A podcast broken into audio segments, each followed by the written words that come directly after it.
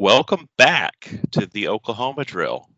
Uh, just Ryan and Alex here today after a long holiday hiatus. um, but we're back and we've got a lot to talk about. So let's just get into it. Alex, uh, the University of Oklahoma's football team, did play the University of Alabama's football team in the Orange Bowl. How'd that go? Yeah, so this is, I mean, we're talking almost a full month ago at this point, and um, just to start out, like, do you remember how you felt that day, like that whole day leading up to the game? Like, do you remember your mindset going in? Um, I was just like, whatever. Like, I I thought first, I'll say I thought I was ready for the worst. I wasn't.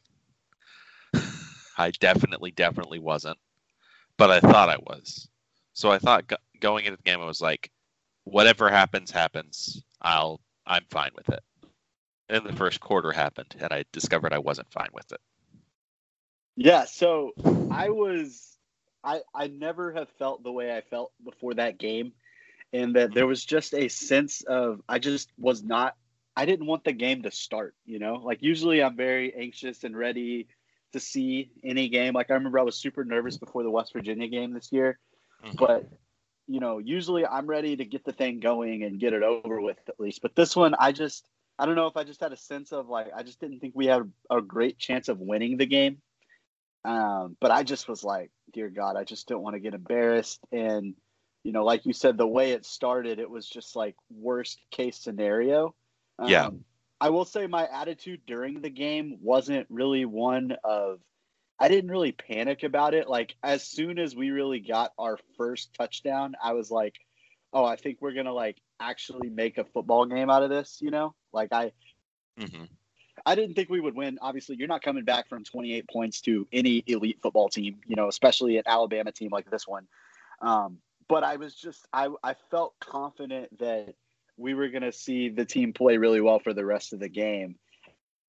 And that was really what happened, you know. And I think part of it was, you know, heading in, my biggest concern was just the offense getting exposed because, yeah. you know, you go through the whole year and, you know, every week we're just like, oh, this is the best offense of all time, or this is the best offense in the country by far, you know, and then you always get into it and you're just like, what if it really was that we haven't played very many great defenses this year. Because, like, I mean, the best defense we really played all year was either like TCU or Texas, you know, or maybe Iowa State. So, yeah, there was there was some nerves going into it, but it was mostly just I hope our I knew our defense was screwed. Mm-hmm. I was like, there was no way we had a shot to stop. Um, but I was more concerned but I think the team after that horrible first quarter, I think they acquitted themselves nicely. I agree. I agree.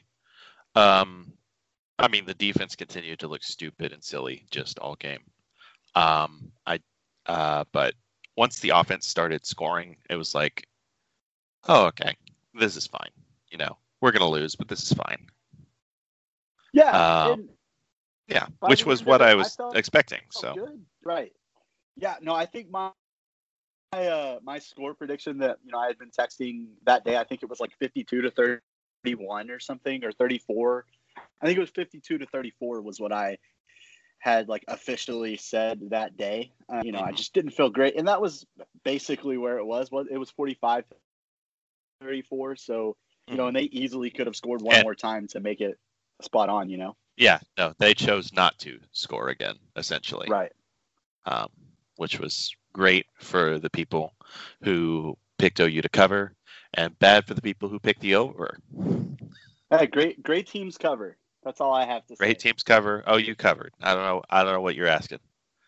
I don't know what more you can um, ask of them. Yeah. Uh, real quick before we, I mean, we move on because, like, guys, this game happened a month ago. You you watched it and you've seen plenty analysis of it. Yeah. What and did you think? Really, there isn't most... much analysis to be done. Right. No, Alabama was better, you know. So what was what would you say was the most frustrating thing during the game? Um I mean certainly just um the first quarter, just the sense that like, oh, we don't belong in the field with this team. like it was an embarrassment that we that any team that we were selected to play in this game. Like it the like what an insult to Alabama it felt like.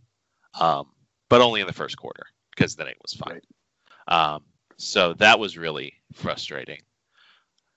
After that, um, I was oh I kept popping back into the um, the coaches room channel and yeah. just seeing Herm Edwards, who is a crazy person, just like point out the exact wrong things that our corners were doing the entire game was great.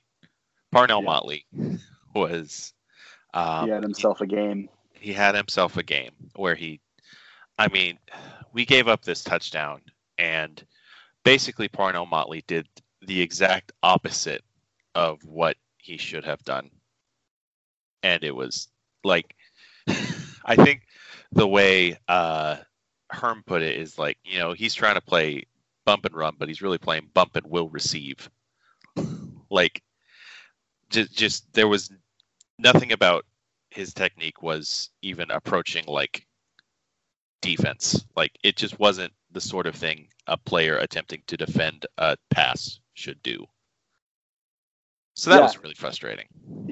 I 100% agree. Um, that that to me was the most frustrating part. It I mean, I think really largely what happened in the first quarter against OU was it took OU's offensive line a quarter to get adjusted. They haven't seen anything close to what Quinnen Williams was. And yeah. my God, that guy's incredible. Quinnen Williams was better than I thought he would be. And I was expecting the best defensive lineman in the country. You know what I mean? Yeah. But he was better than I even thought he would be. So mm-hmm. I mean, he was incredible. You, I, I've never seen Ben Powers done the way Quinnen Williams did him. You know, yeah. and uh, and yeah. Creed Humphrey. You know, it was just yeah.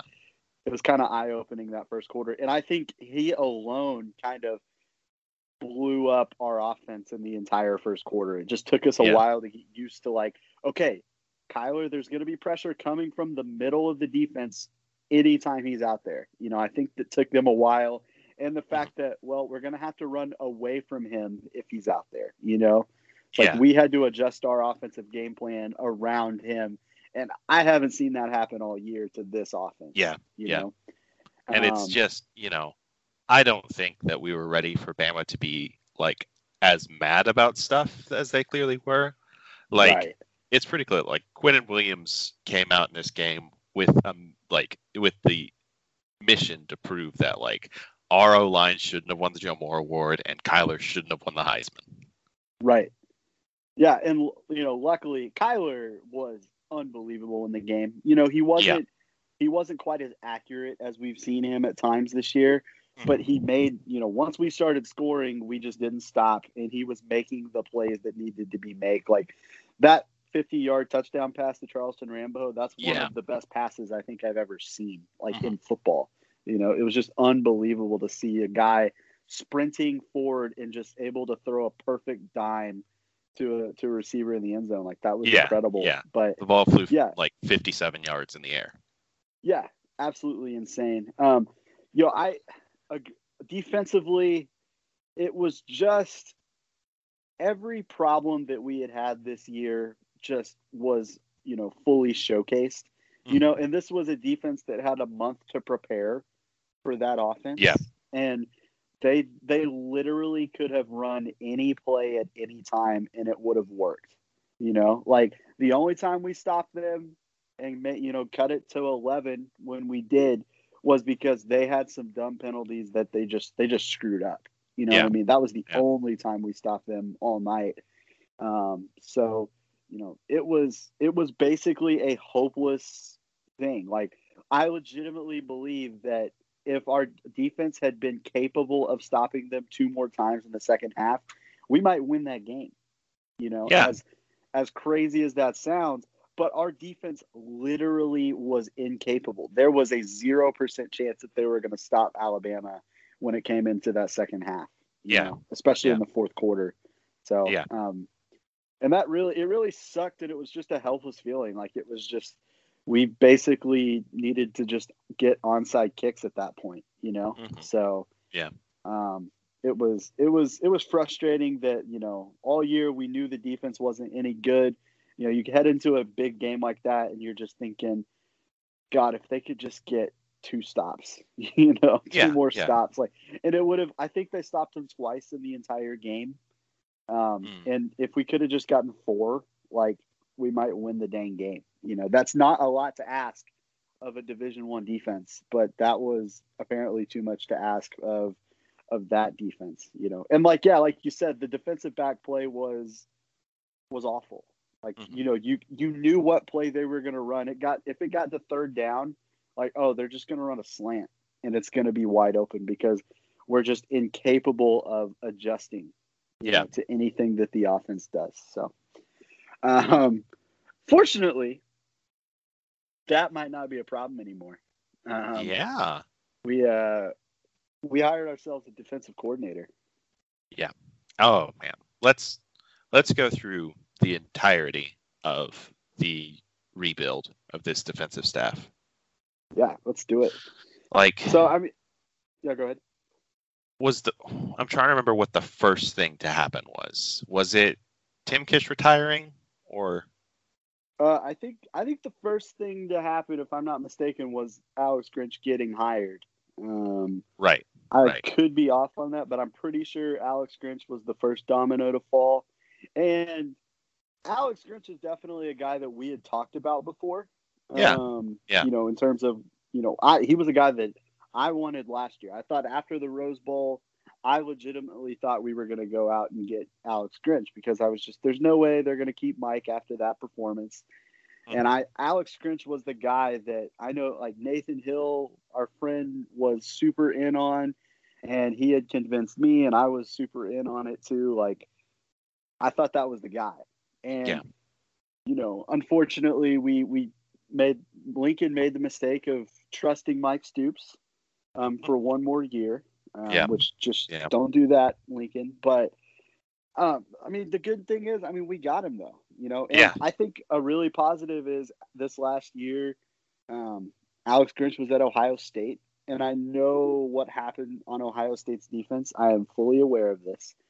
Um, they were not very good, but Alex Grinch had very little to do with that. Like he was basically he was a secondary coach. Like I think he had the co DC title, but he wasn't running his defense. They weren't doing anything that was really his.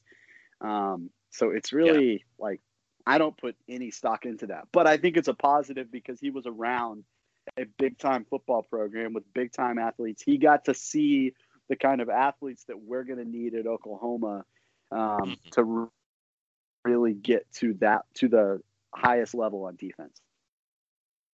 Yeah, I agree. And I mean, with Grinch, um, you know, they had really his sort of introductory press conference recently. Um, that's actually one of the most recent things as far as OU news is. And just like the things he said are like the exact sort of things that we wanted to hear. Just like, just like an understanding of like accountability and like saying like, hey, they need like our defense needs to know that it can be good and that it should be good and it's not acceptable if it isn't. Which is just like the exact opposite basically of the way mike leach has talked or not mike leach mike stoops has talked about playing defense in the big 12 Yeah, no, any like the past five since Mike Stoops has been back at Oklahoma, I don't know what happened to that man while he was at Arizona, but he just changed because Mike Stoops was that no nonsense. We're going to be the best defense in the country in his first stint at Oklahoma, but something changed while he was at Arizona, and when he got back, it was just like, I mean, I don't. He was just. I don't know what you're supposed to do. I don't know why. He. It was almost like he didn't know why people expected him to be able to put a good defense on the field. You Yeah. know, like it just. He was like, "What am I supposed to do?" I remember him talking about Oklahoma State before last year's game, and I was just like, "We have no shot at stopping them," uh, because he was just like, "Yeah, well, they've got this receiver, and then if you stop him, they got this guy."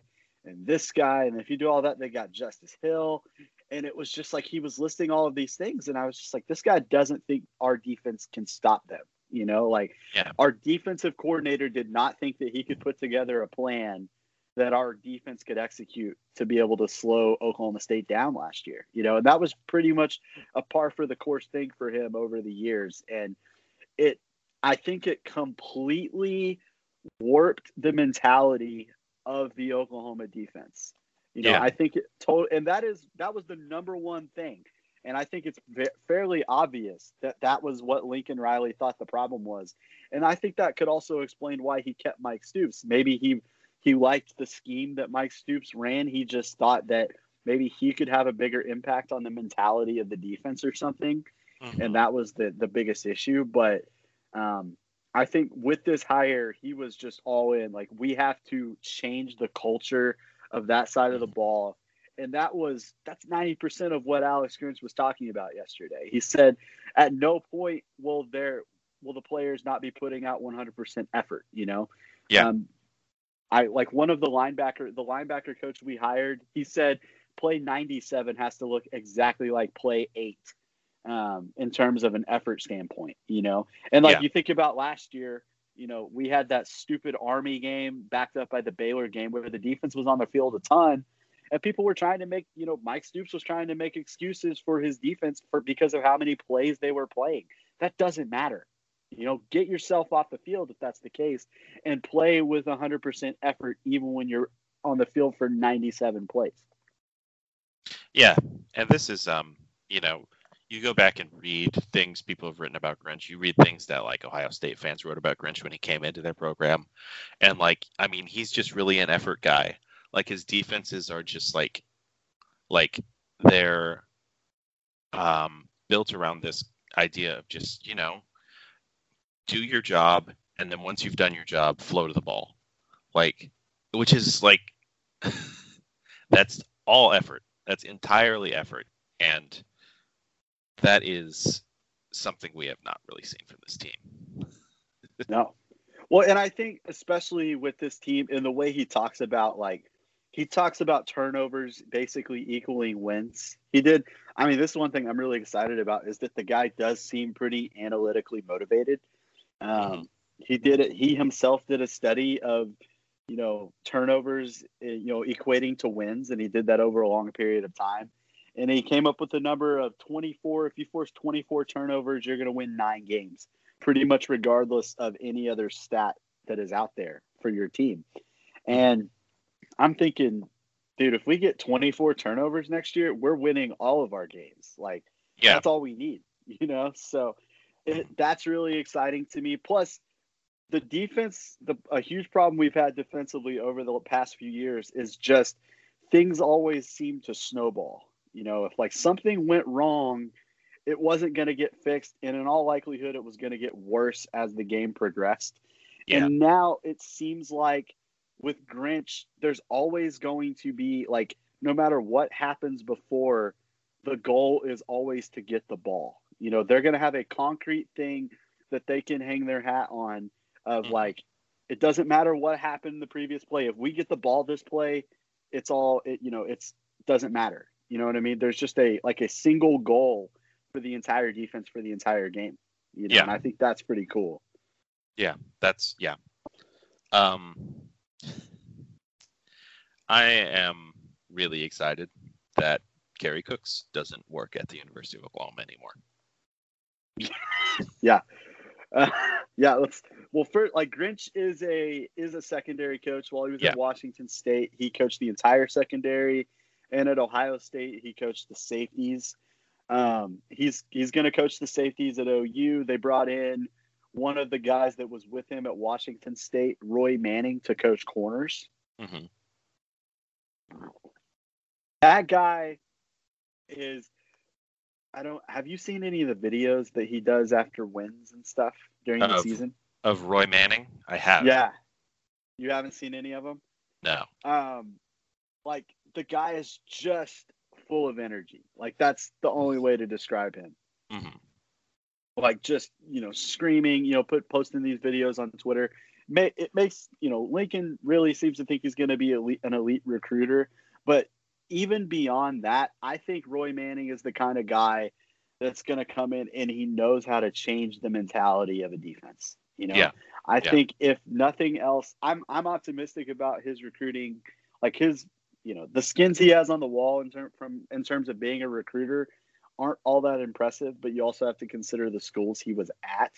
Yeah. So you know he's never been able to pitch a school like Oklahoma on Mhm. the recruiting trail, and I assume a young, energetic guy has NFL experience is going to be able to sell that. Um, but I think if nothing else, like he knows Alex Grinch as well as anybody, and he's just a mentality guy. He's gonna like those corners are gonna be playing their butts off every play. You know, like at the very least. Yeah. You know. which is there are so many things about our defense this year where it's just like if even one of these things was different, like this unit is probably passable. Like you can look at technique, you can look at scheme, you can look at effort. Even if one of those things changes for the better, then like this unit is like you can understand that this is a football team. Like Right. um, so yeah, I think that's really exciting. Um, and just like so going back to the Orange Bowl and going back to the Herm Edwards clip, like I, it, it was like almost a revelation I had essentially. It was this was um, Herm was focusing on Parnell's technique, defending an RPO um, on the goal line. We give up a touchdown on an RPO slant. It's the most obvious thing ever. Um, like you said, it's we everybody in the world knew that that play was going to be run, and we just failed to defend it in any way. And like the reason we failed to defend it in any way is because like I mean the safety is not sitting in that zone. The safety is like up in run support, um, so that zone's open.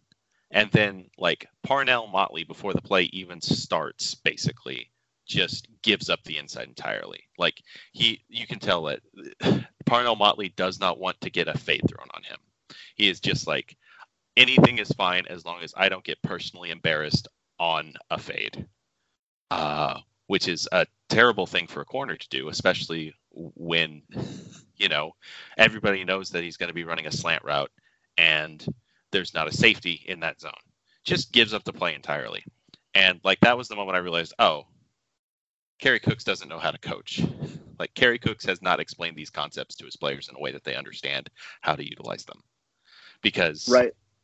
there's just it was exactly the wrong thing to do. And it was so clearly the wrong thing to do that if Parnell Motley had been coached, like I like if Parnell Motley understood where the safeties were on that play, I can't believe he would have done like he would have done what he did did what he did on that play. So to Yeah, me, like no. the only the only answer is that like no, like Parnell had Parnell had not been properly informed of the play call and the concept of the play call. Like they just, I can't believe that Parnell Motley could have understood what the defense's goal was in that scenario and done and performed that poorly. So to me, Right. like I like Kerry Cooks just had to have not done a good job there.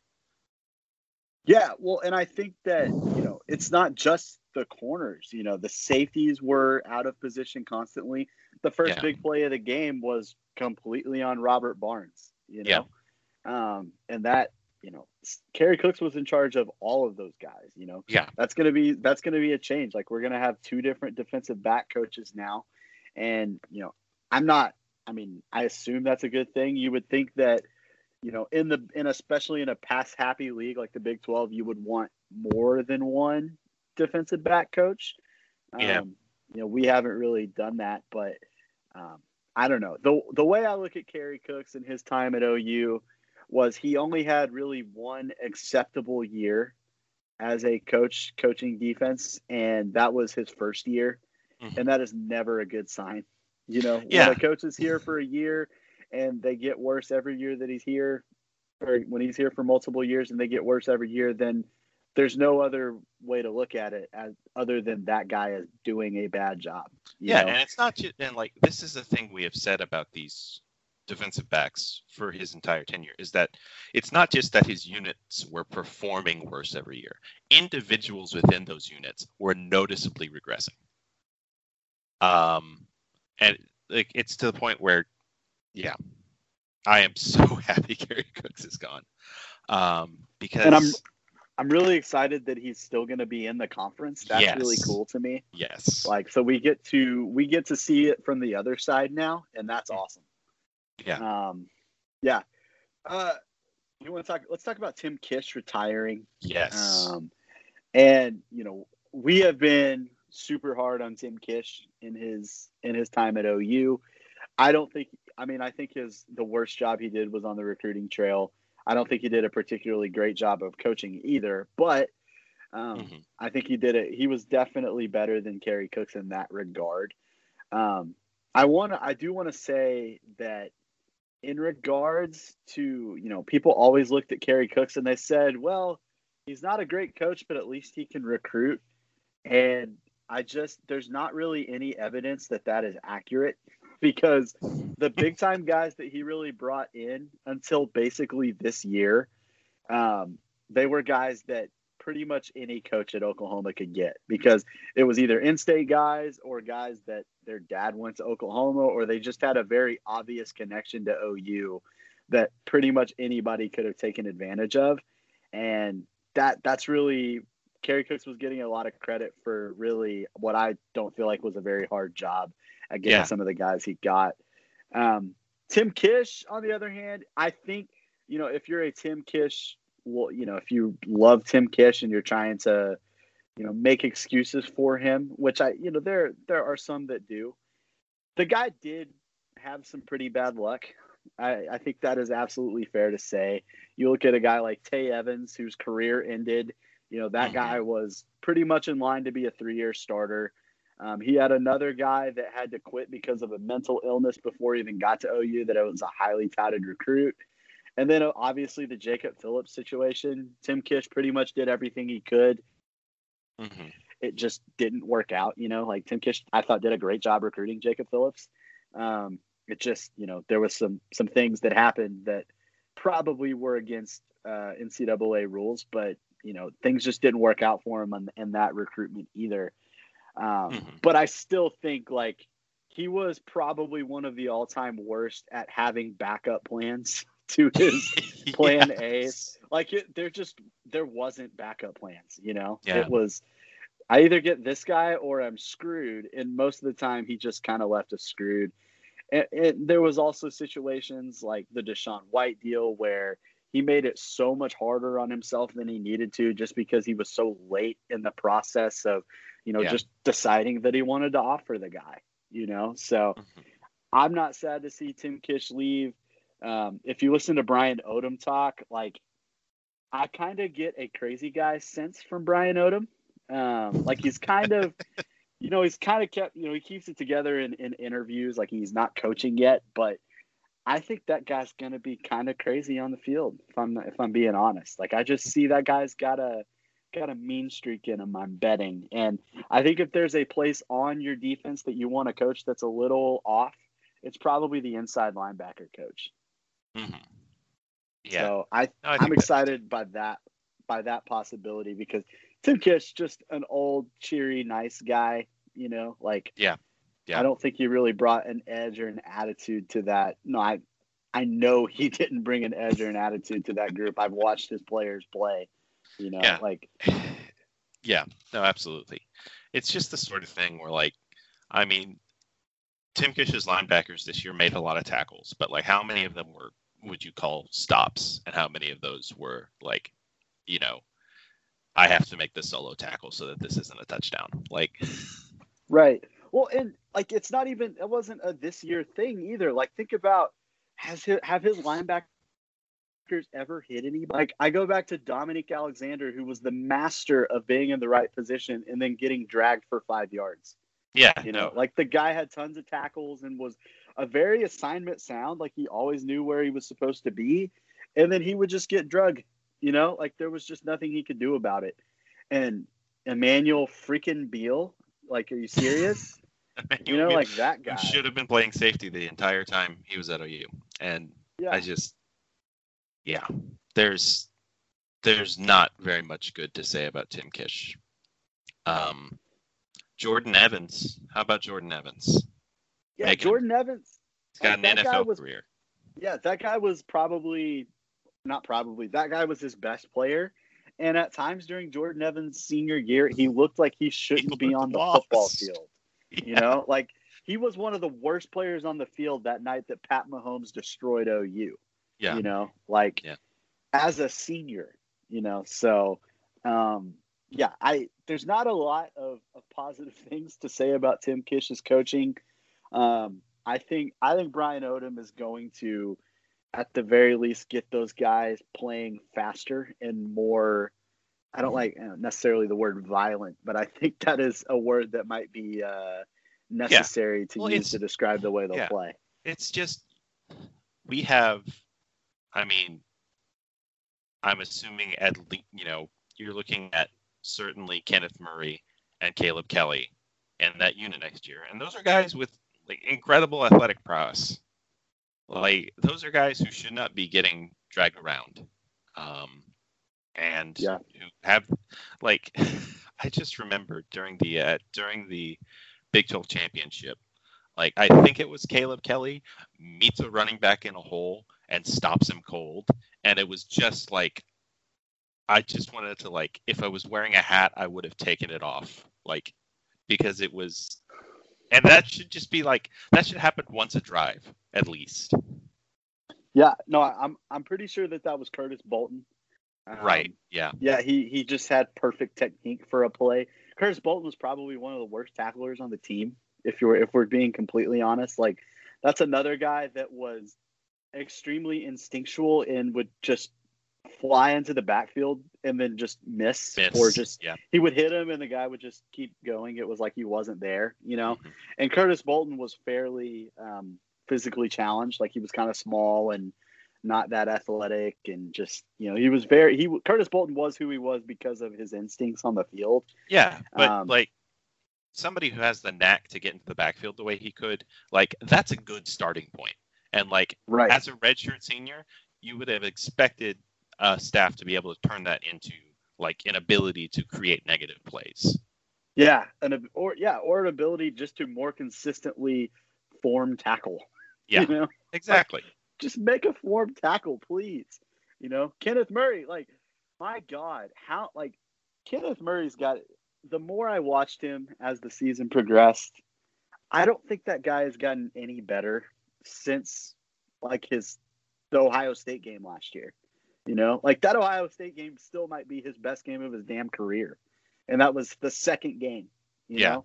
yeah. Um, the guy is just he's always just a little bit out of position. Like he's just a step slow to react to a play and he just isn't able to make it because he's not completely there. And he's also like you can tell he's just thinking too much as he's playing. And I think Kenneth Murray might be the guy that is most suited, you know, to have a kind of a breakout under Alex Grinch and his defense Oh, because yeah.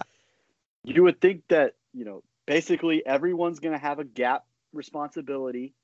And I would think that Kenneth Murray, if you tell him this is your spot right here, this gap, that you have one responsibility, I would think Kenneth Murray is capable of doing that. Yeah. And then after that, he has more than enough athleticism to chase a ball carrier, you know? Yeah. He is like God. A. Kenneth Murray is huge. B. He is frighteningly quick.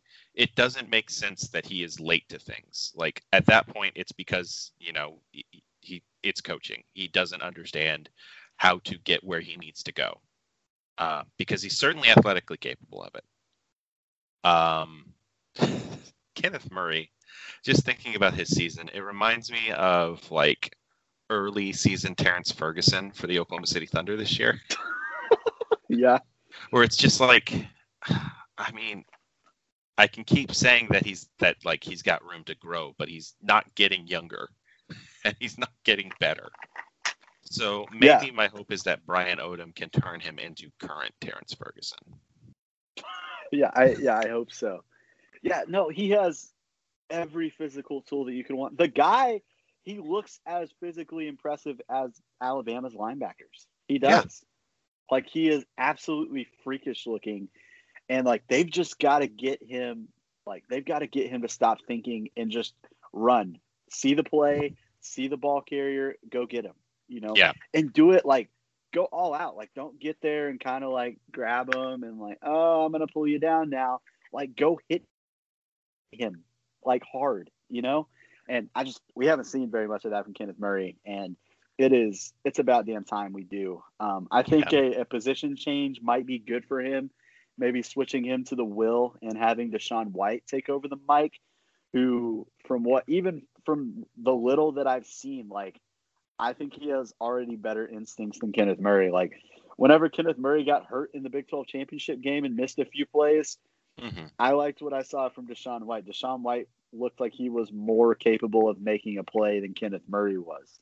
Hmm. You know, so maybe that's something that could help um, moving Kenneth Murray to kind of a more outside position to where his athleticism can even be play a bigger role. You know, so we'll see if that if that's something that they want to pursue um, defensively, and you know, it's it's going to be really exciting. The spring spring is going to be huge, man. Like. Yeah. I was very excited about the spring last year. You know, oh, we got to see Kyler Murray this year it's going to be one of the most anticipated springs like I can remember. Oh yeah, yeah. Um, I'm just really sad that Spencer Rattler won't be there for it. Yeah. But, oh same, man. Same. Um, I want to make I want to make one more um, Thunder reference um, before before it. maybe we move on to a uh, to the quarterback position. Mm-hmm. Um, so like whenever they introduced Alex Grinch, he was up there on a he was on the on a kind of a podium slash stage thing with Lincoln Riley, mm-hmm. and it completely reminded me of when Sam Presti was on stage with Billy Donovan when they hired Billy Donovan, yeah. because you could tell that they were 100% on the same page in terms of how football should be played like yeah. I remember watching Sam Presti, and after hearing Billy Donovan, you were like, he was just like in love with him. You could tell that he loved the ideas that Billy Donovan had. Like, oh, they were just like they were completely on the same page, and that's how I felt Lincoln reacted yesterday. You know, like he hears he would hear th- a thing that Alex Grinch would say, and he would just kind of smile and be like, "Yeah, I absolutely," you know, and so I'm. I think that this is a, a very good marriage. Just from how they feel the on-field product should look. You know, I think they're completely yeah. on the same page. Now, I'm curious. Do you think that this metaphor goes the other way, and it turns out that Billy thinks it's Sam Presti's job to come up with an offense? Ooh, uh, do do we want to go there? No, I. Oh, but this isn't a Thunder podcast. It's an OU football podcast. So not, won't, won't dig too deep into that. Um, but so, yeah, um, I'm happy that we seem to have gotten our guy. Yeah, absolutely. I think it's really cool. Um, yeah, and just real quick, and the last thing we can talk about defensively is I think that this scheme is going to fit our defensive line so so so much better than what we've been doing. Um, we've been doing the like crappy like two gap thing where our defensive line's job is to hold up linemen so our linebackers can go make the play, and then the linebackers were incapable of making said play. Um, and also, our defensive linemen, they just really probably weren't big enough to completely successfully yeah. execute that scheme. But I look at a guy like Neville Gallimore and you know Kenneth Mann was awful this year. He didn't do anything. Um, mm-hmm. And I look at both of those guys and Ronnie Perkins too. Like yeah. I think these are guys that fit this this defensive scheme really really well. Yeah. Um, and I think I this think is the thing we've been saying for like three years. Yeah. No, we've been wanting to go to a four man front because we were like, our guys don't fit a two gap defense at all. You know, we've been saying this for a long time. And like we're still base it's still gonna look like a three man front. Um, but there is a lot of four man front principles that are executed. So Yeah. I'm I'm really excited. I think like Kenneth Mann to me is going to be the guy on defense that I watch a lot in the spring because I think there's a potential of moving him to like an inside tackle position and letting him just go, like get after the quarterback as much as you can. Because in 2017, um, they would line him up at kind of like a nose guard and have him rush the passer in passing situations, and he was actually pretty good at it. And I think if that's that's something that you get him doing more often, you know, and that's just kind of what he does. I think in this conference that can be really effective, and he could have like a really breakout senior season. Yeah, yeah, I agree. I think, yeah, I have my own suspicions about um, the one. This is something we've talked about outside the podcast. I feel like um, one gap defensive fronts are probably more naturally suited to um, defending RPO type stuff, um, which is going to be huge in the Big Twelve. Um, I think in general, um, like it's funny because I feel like two gap systems um, were really um, they gave you a lot of tools for defending like read option type stuff.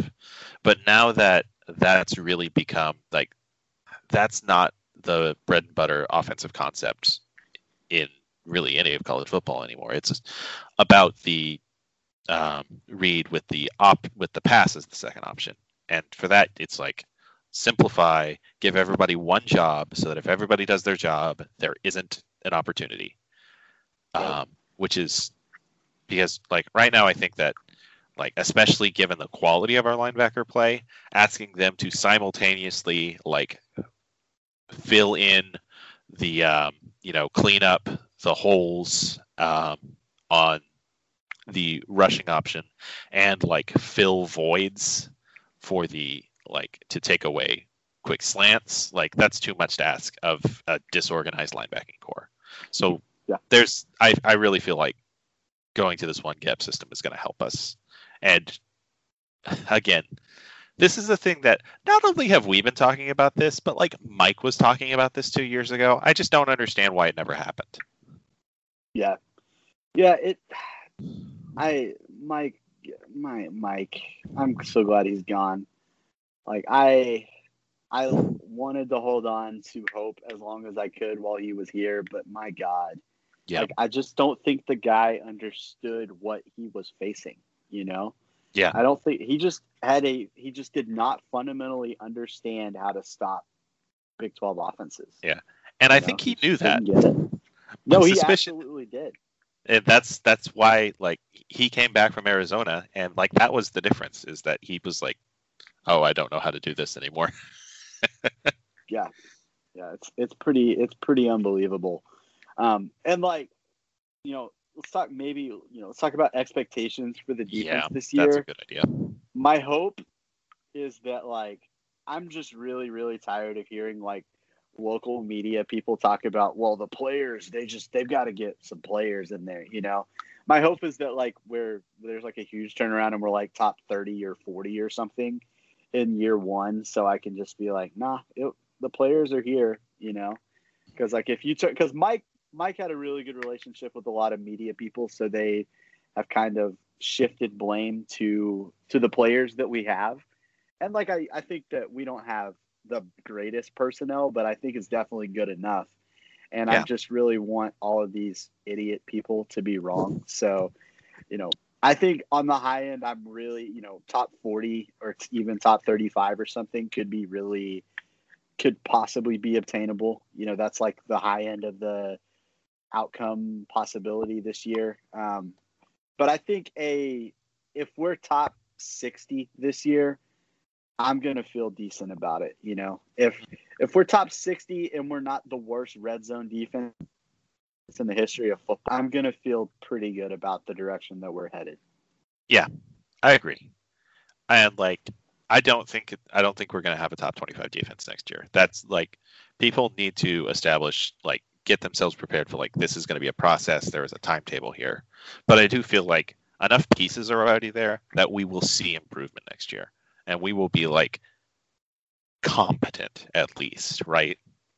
Right. No, I think uh, I that's what I expect. Like I expect competence at the very least. I expect to not be hopeless in every third and one and fourth and one situation. Like that's one of the things about Washington State had one of the smallest defenses in the country when Grinch was there, but they were also like top 10 in tackles for loss every year that he was there, you know? Yeah. Like it was that kind of scheme that was they were able to get in the backfield and make plays. And that's just been based probably what we've been the worst at. Mm-hmm. Yeah. Um man. And I just I'm really happy for the players now. Like I am. This is gonna like who this might save Parnell Motley's career. You know, like who like who knows who was just who just needed like better coaching to really make a breakout. Right. Okay, so are there any guys like should we expect like some kind of pushback from the players at all? Like, you know, because this is going to be a completely different like mentality, and they're going to instill probably an effort level and an expectation that, that just hasn't been there for a while. Um, could there be any like negative pushback in that regard? Um, I mean, it's certainly possible, but um, to me, a couple of things help with that. The first being that, like, obviously the players know that they're bad, that they did a bad job, so they're going to want to improve, right? So I think they're going to be open to suggestions of improvement. Um, the other big thing for me is that Ruffin is still on this staff, and like we like we retained Ruffin, who's going to coach outside linebackers, and we retained Calvin Thibodeaux. So like those guys still those like that continuity, I think will help, right? Mm-hmm. Assuming that they get along with the new guys, which I would assume right. they would, because Ruffin is an incredible person. Um, so like to me, I think that that is gonna that is gonna help with that. Um, but yeah, I mean, we can't be sure, you know. Right. Yeah, I mean, and I'm I'm not saying that that is something that I would, you know, it, would be worth. Like if there are guys that aren't on the same page and they're not going to be okay with it, then like those guys don't need to be here anyway. So it's not the end of the yeah. world. Yeah. Um, I just I just wonder because it is going to be a complete and total change if there's any kind of negative reaction towards what what they're being taught. I tend to think that things are going to be fine. Um, I think Grinch and especially Grinch and Manning are probably likable enough guys that yeah.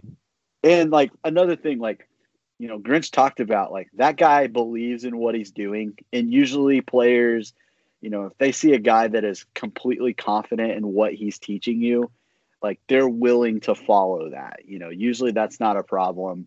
Um, I think that that might have been something that had you know came into play with Mike is that I'm not sure Mike was completely invested in what he was doing in terms of thinking it was going to work, and the players kind of followed that, you know. So yeah, um, you know, I, I, think in you know the most likely scenarios that everybody buys in just fine. Um, but I, you know, I think it's something to kind of look for. You know, if we see any guys maybe leave the program after the spring or something, like it might be something to look for.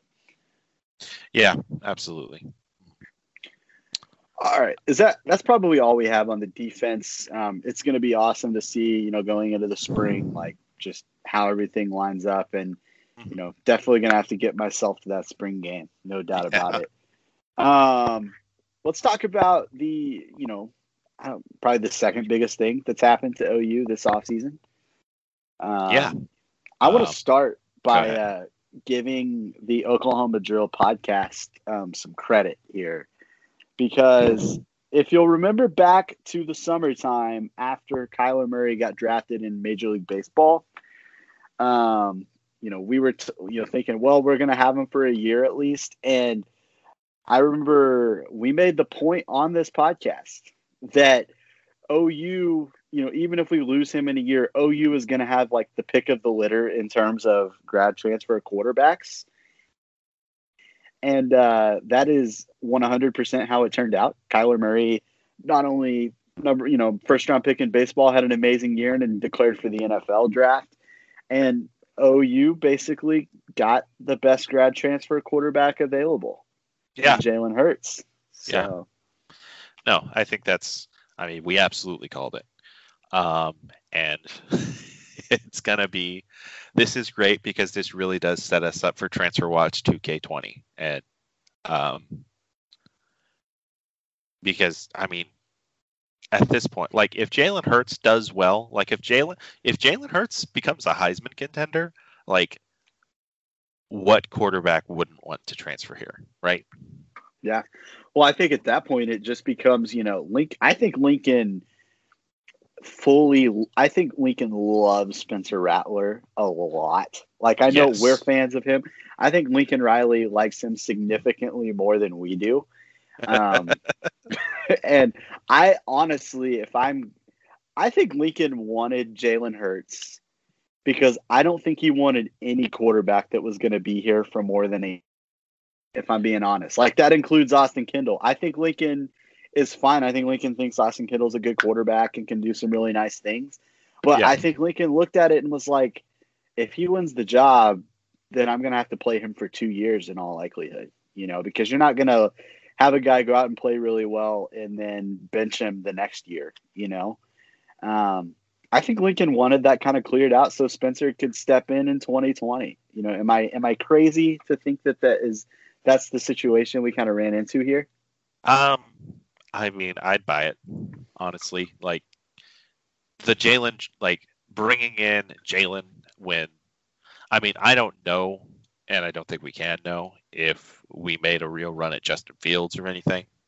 Um, but bringing in Jalen is like it is perfect for our timeline. Like it really is like the perfect move for the program timeline. And for that, I like yeah, I would I would totally buy it. Yeah, and from everything that I've heard and seen reported, I think OU would have had a really good shot at Justin Fields. I think Lincoln decided not to pursue it, and I think Spencer Rattler is the sole reason for that. Mm-hmm. You know, I think he's looked at the situation. Maybe he didn't see a huge gap between a guy like Justin Fields and Jalen Hurts, and was just like, "I've got this guy that I love, fits my system perfectly, coming that he's not going to be here for the spring, so he's going to have to wait a year, but he's going to be ready to do everything I need him to do in 2020. And I think that played a huge role in why he wanted a grad transfer like Jalen Hurts, man. And Yeah. you know, just looking at Jalen Hurts, the what he's going to bring to the table, like at the very least, you're looking at a guy who's been in huge, the biggest games you can possibly be in. You know, Yeah. the guy's won, the guy won a national championship. He played in three different national championship games. He won the SEC twice. Like he's been a big time player for his entire career, Yeah. and it's just so happens that he got he, there. Uh, another player was better on his team. You know, like there was just a better quarterback on his team, and that's it's not really his fault. That's just how it kind of happened. And you know, I know last time Jalen Hurts was a starting quarterback, he wound up getting pulled at halftime. Um, but think about how long ago that was. You know, by the time he plays at OU, that's going to be like over a year and a half ago that Yeah. that happened. That's a year and a half of development that he's gone through. You can't tell. Like Alabama has top notch quarterback developers there. Dan Enos, Mike Locksley. They're really, really good at what they do. Look at what they did with Tua. He's been getting the same coaching as Tua has. And every time we saw Jalen Hurts play in 2018, he looked substantially better as a passer than he did before. Yeah, absolutely. Like I'm not like I don't think there's any reason for us to hide the fact that we have perhaps been kind of Jalen haters in the past. Oh yeah, no, there's no no like I I give us credit for for talking about how you know we're going to get the grad transfer, but I'm also pretty sure that we were like, hell no, we don't want Jalen Hurts in like the same podcast, so we don't we don't deserve that much credit. Yeah, at Old Takes Exposed is coming for us, and we're fine with that. yeah, Um, yeah, I will say this about Jalen Hurts. Um, I like. I still have questions about the deep ball. I still have questions, uh, but at the same time, you know, he was able to make some deep throws um, this year. Like I, I was watching highlights of him this year before we started recording, and it's like, yeah, no, he hit some players down the field. Like I Mhm. think he can do that, and I think that Lincoln can work with him to make him even better. Um, Right. He also adds a dimension as a runner that um, OU hasn't had at quarterback really. Right. Um, I mean, obviously he's not as fast as Kyler because I don't. That is a short list of humans. Um, but he, I mean, he's certainly more physical than Kyler, and he's Yeah. definitely like he is more athletic than Baker Mayfield. Sorry, Baker. Yeah. Um, I think I think you can feel more comfortable with Jalen Hurts running than you can Kyler because the dude's 6'3", 230. You know, Yeah. like you might see even more designed runs for Jalen Hurts than you did for Kyler because Yeah. that guy, like, fully capable of taking hits. Unlike Yeah. you didn't want Kyler taking a lot of hits, like you Yeah. just didn't want it. yeah, But you- you Jalen did Hurts, like- you, yeah, you did everything you could to stop Kyler from taking hurts. Jalen or taking hits. Jalen Hurts is a guy who gives hits. Right. Yeah. And I mean, I don't know what Lincoln how he's going to approach it, but I feel like you know, giving Lincoln that extra element, like it's like Lincoln's to figure out how to design an offense to be elite with a guy like Jalen Hurts playing quarterback for it, man. Like, yeah, I'm excited. Like, you know, as soon as this, you know, became a situation, like, first of all, my first reaction was, sweet. I don't want to watch Austin Kendall play. I was always an mm-hmm. Austin Kendall hater, and I will continue to be an Austin Kendall hater. It's fine. Lincoln Riley clearly didn't think he could get the job done.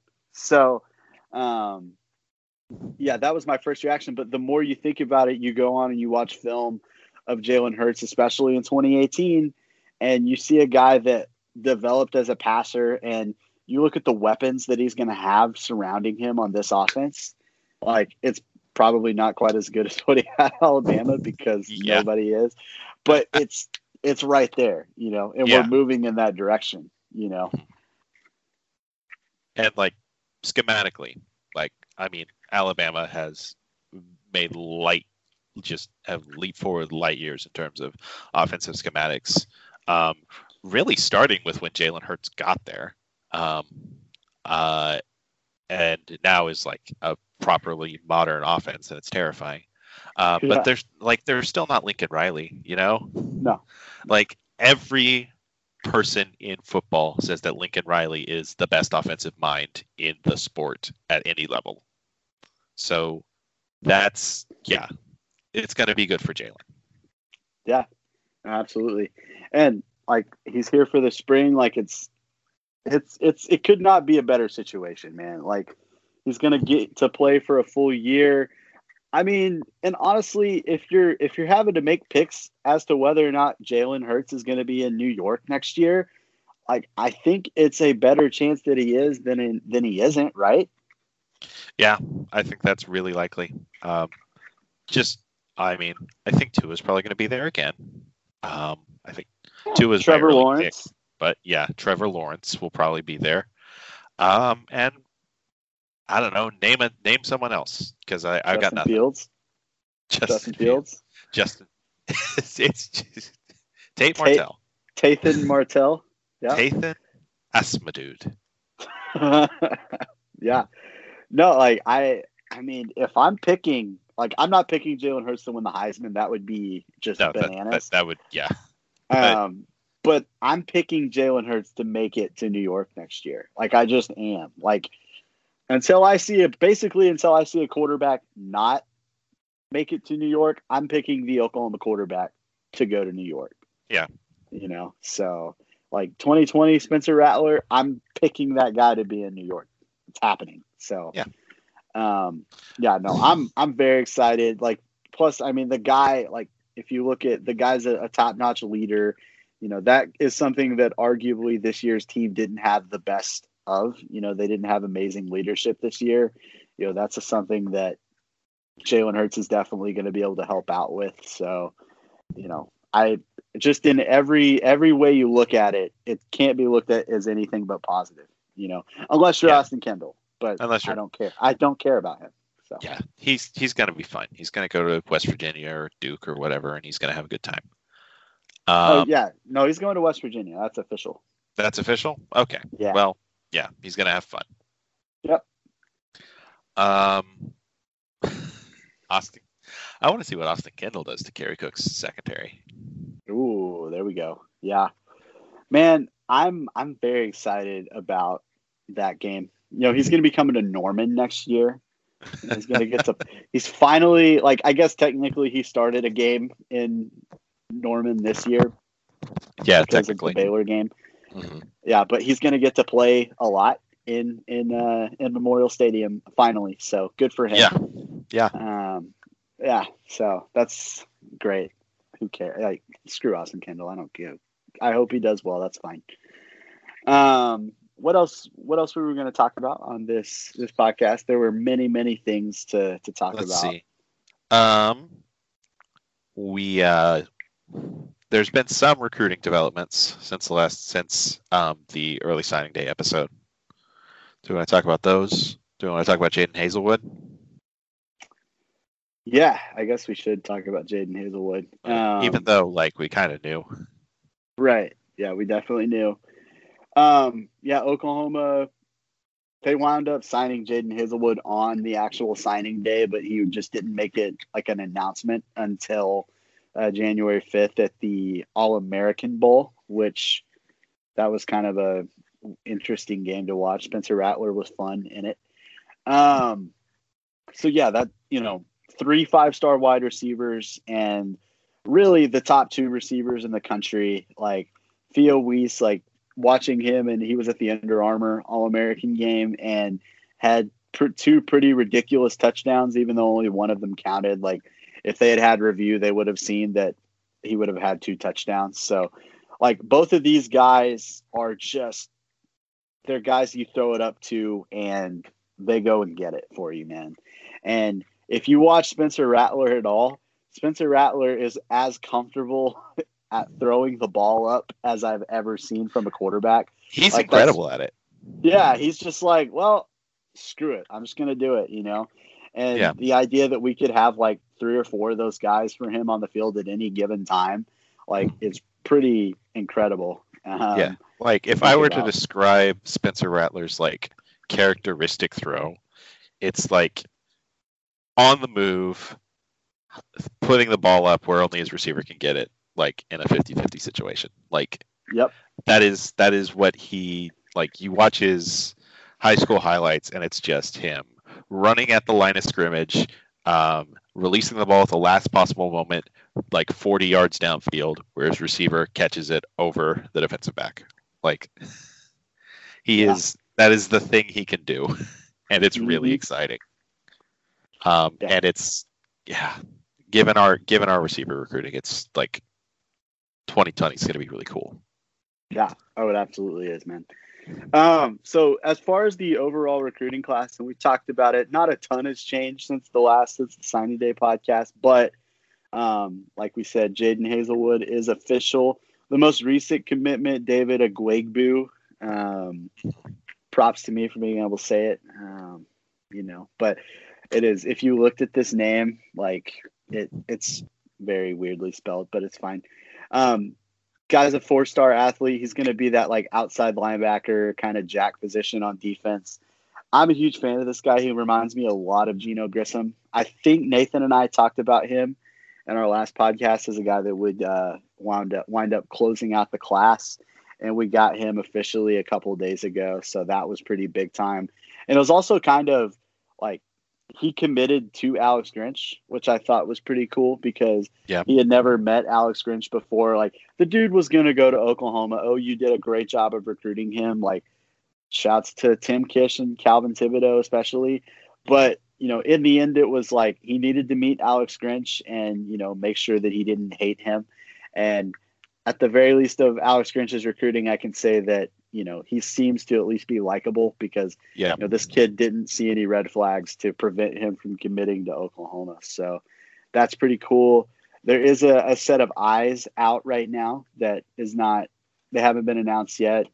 Um, I think the class is probably going to be filled out by a couple offensive linemen, and and that's probably all there is for 2019. Um, we're at the number three recruiting class in the country, which would be the highest recruiting class that I think I can remember. You know, since I've been paying attention to football, so obviously that's big time. That's pretty big time, man. Because like we've had a lot of success these last four years with really only two top 10 classes, and that was our 17 and 18 class.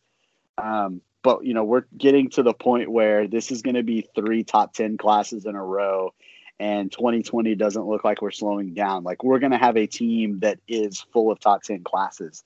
And that yeah. is when you know you're the elite of the elite programs in the country. Yeah. It's like, it's going to be what gets us to the next step of where, like, we're not just in the show at the end. Like we're really actually competitive. Right.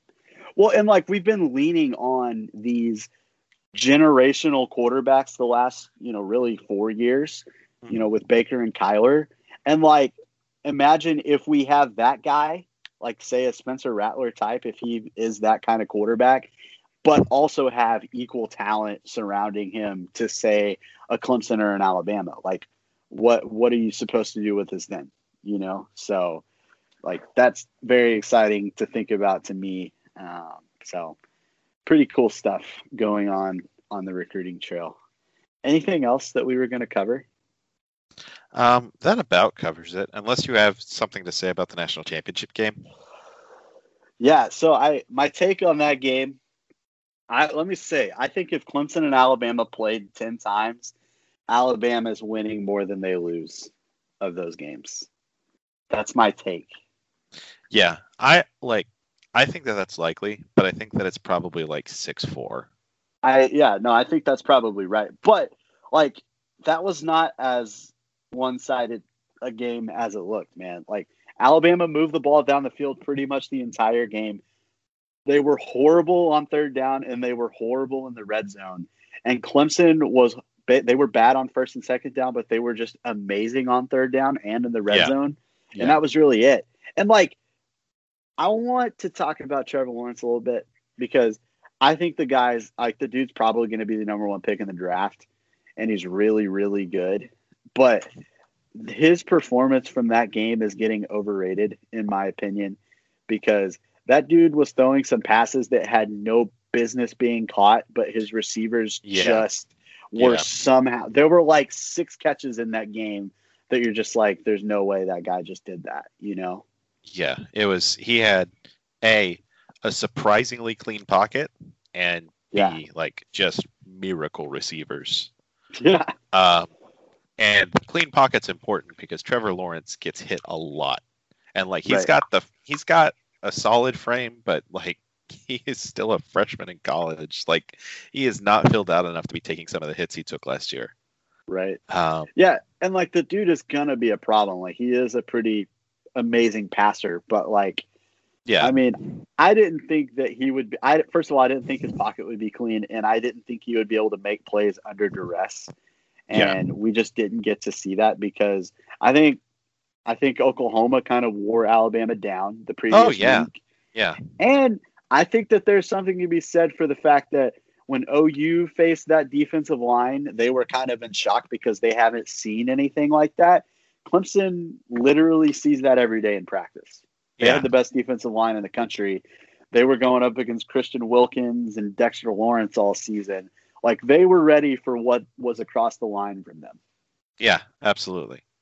Um, and really quickly, this is like going back literally like an hour in the podcast, but I will say that by the end of the OU Bama game, the our offensive line had really demonstrated that they did belong, and yeah. was very clearly it, like it was very clearly upsetting the Alabama defensive line in a way that I had not really seen before. Absolutely, those guys they were exhausted and they were also just kind of uncharacteristically just not maintaining composure like they normally yeah. do. You know, yeah. so yeah, you could tell they were frustrated by the end of that game because OU had kind of figured him out. Like they knew what they needed to do to move the ball down the field every possession, and that like Clemson didn't have that experience against Notre Dame. You know, yeah, so yeah, yeah. There's a lot of things that kind of came into the idea. Like, guys, Alabama is going to be probably better next year than they were this year. And to pick them to not win the national championship is probably misguided because, like, they just brought in their best recruiting class ever, which is sickening to say. Um, all of all of those receivers that were lighting everybody up this year, they're back next year. Tua is back next year. Um, really, the only thing you can say is like they lost three. They were they lost their top three running backs, which so they're going to be kind Yeah. of uncharacteristically thin in the backfield. Yeah. Because did you see that Najee Harris is is transferring? I didn't see that, but that's interesting because I don't know. That's weird. Yeah, Seems so odd that he would be transferring right when he would be like the guy. the yeah. guy. Yeah, very strange, but obviously, like, I mean, he was kind of underutilized while he was there, so Yeah. I don't necessarily blame him that much. Um, but anyways, um, I think that's probably gonna do it. Um, we'll probably be back sooner than we were this time. We probably won't take a month off like we We'd did. have, yeah, one would assume. Um, uh, but we'll, you know, we'll need to figure out something to talk about. We, we could, I don't know, maybe we'll do another basketball episode. Um, so. but I think that about wraps it up. So uh, thanks for listening to the Oklahoma Drill. You can uh, subscribe to the podcast on iTunes, the Google Play Store, or on Podbean. Um, follow us on Twitter at Alex Puperty and at RWMaxi.